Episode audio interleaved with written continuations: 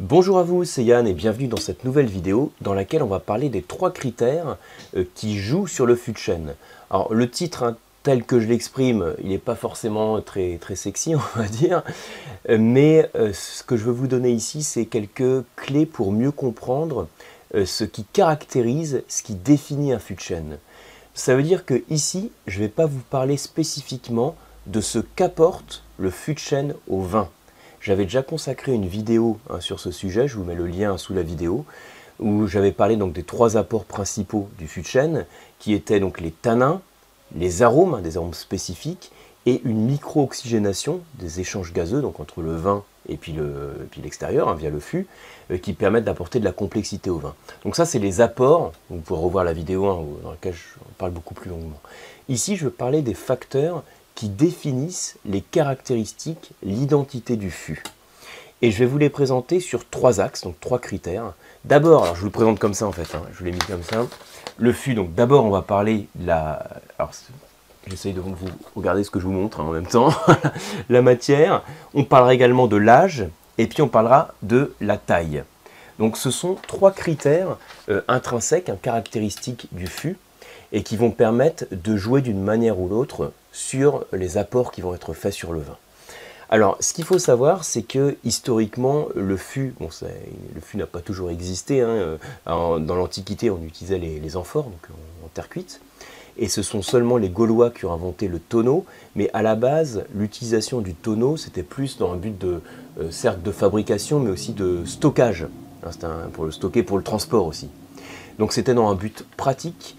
Et il n'y avait pas forcément derrière un intérêt, on va dire, qualitatif. On n'avait pas forcément à mener une réflexion sur les apports possibles qu'on pouvait avoir sur le vin qui était élevé en fût de chêne.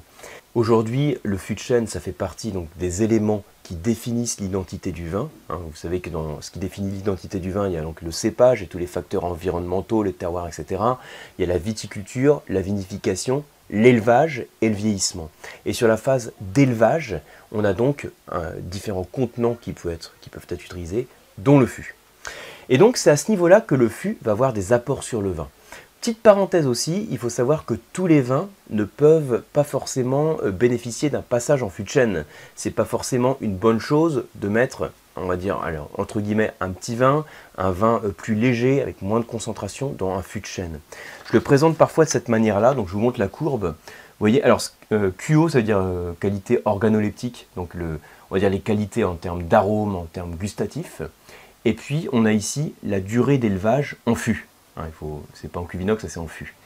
Et de manière générale, on considère qu'un vin, qui soit rouge ou blanc d'ailleurs, qui est corsé, va pouvoir... on va dire être valorisé par un passage en fût de chêne, ce qui n'est pas le cas d'un vin léger. Ce qu'on entend ici par vin léger, donc ce que j'ai tout à l'heure, un vin un petit peu peut-être plus dilué, avec moins de concentration, moins de complexité initialement en termes d'arômes. Donc tous les vins ne vont pas bénéficier d'un passage en fût de chêne. Enfin, c'est une petite parenthèse. Donc, et les vins qu'on va élever en fût de chêne vont donc avoir différents apports. Et la première chose qui va jouer comme critère sur les caractéristiques du fût, c'est la matière. Je vous l'ai mis ici. Voilà, premier point, la matière. Ça veut dire qu'on parle de fût en bois. Il n'y a pas seulement le fût de chêne, on peut aussi avoir recours à d'autres bois, d'autres types de bois. Et en fonction du bois qu'on utilise, on va avoir des propriétés différentes. Donc je vais citer par exemple l'acacia, le châtaignier. Alors le châtaignier n'est pas trop utilisé parce qu'il apporte un peu d'âpreté, d'amertume au vin. L'acacia peut être éventuellement utilisé donc plutôt pour des vins blancs. Il apporte des notes assez délicates, alors on parle d'agrumes, éventuellement de notes un peu de miel. Donc on peut avoir différents apports en fonction du type de bois. Donc le plus communément utilisé, vous le savez, c'est le fût de chêne. Mais là encore, au niveau des chênes, il existe différentes espèces. Donc là, je ne vais pas trop rentrer dans le détail, mais juste vous donner quand même les clés à avoir en tête. Donc il y a différentes espèces, et il y a également différentes localisations. Et en fonction de la localisation du chêne, en fonction de l'espèce, on va avoir des caractéristiques différentes. Et ces caractéristiques différentes, elles vont s'expliquer principalement par la taille du grain.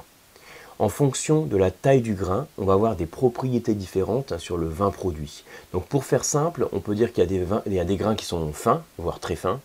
Il y a des grains qui sont plus gros et des grains moyens. On va faire comme ça sur trois niveaux, fin, moyen et gros.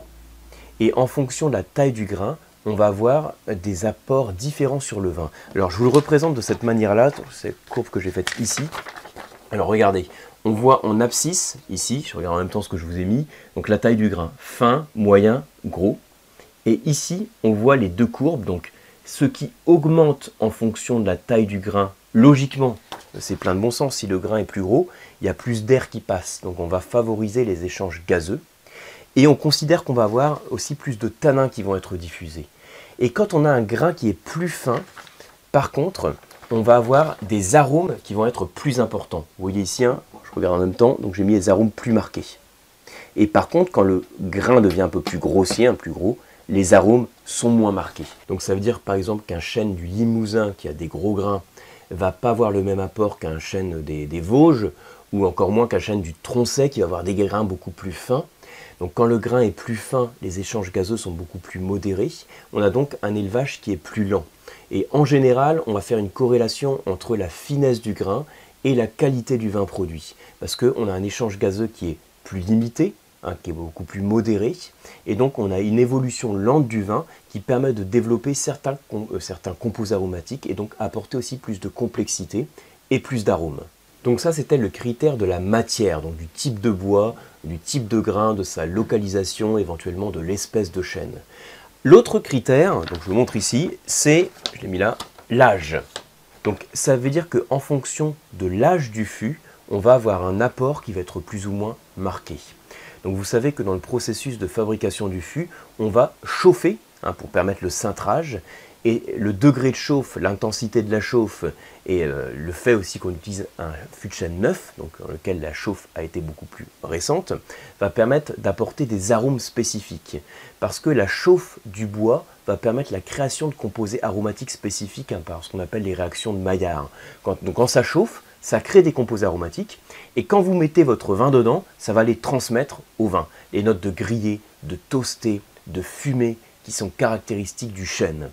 Et alors, il faut savoir, j'ai refait une courbe ici, qu'au cours du temps, les arômes, je vous montre là, donc au cours du temps, donc en fonction de l'âge du fût, on va avoir donc on va dire la capacité à transmettre des arômes qui va diminuer, mais également les tanins transmis par le bois vont diminuer au cours du temps. Donc un fût de chêne neuf, c'est celui qui va être le plus à même de transmettre toutes les caractéristiques du fût, c'est-à-dire les tanins et les arômes, donc en tête. Hein. Et puis, quand le fût va vieillir, au bout de 3 ans, 4 ans, et on considère qu'au-delà de 4 ans, l'apport de tanin est quasiment négligeable. Donc ça veut dire que je peux quand même, pour élever mon vin, utiliser un vieux fût, hein, qui a plusieurs années. Je ne vais pas forcément avoir d'apport de tanin ni d'arômes liés directement au chêne. Par contre, j'ai d'une part une micro-oxygénation, qui permet quand même la création, on va apporter de la complexité et de créer des composés aromatiques. Mais vous voyez la différence, c'est que dans un cas, les composés aromatiques sur lesquels j'insiste sont apportés spécifiquement par le chêne, et dans l'autre cas, ce sont des composés aromatiques qui sont créés par l'élevage en fût, de par la micro-oxygénation. J'espère que vous me suivez, c'est une thématique un petit peu technique. Et donc, le dernier point, le dernier critère qui va jouer sur l'identité, sur les caractéristiques du fût, c'est sa taille. Donc l'idée à avoir en tête, c'est qu'il existe plusieurs tailles, hein, de fûts. Vous avez les barriques bordelaises ou bourguignonnes, qui font 225 litres ou 228 litres. Et puis vous avez ensuite des fûts qui sont beaucoup plus gros. Vous avez par exemple la notion de foudre. Donc là, le foudre, hein, ce qu'on appelle le foudre, là c'est un gros contenant, ça fait plusieurs tonneaux, ça peut être autour de 1000 litres. Et donc quand vous avez un volume plus grand de vin, ça veut dire aussi que l'apport va être moins marqué sur le vin. Plus le fût est petit, plus le vin va être impacté par le contenant. C'est ça un petit peu l'idée à avoir en tête.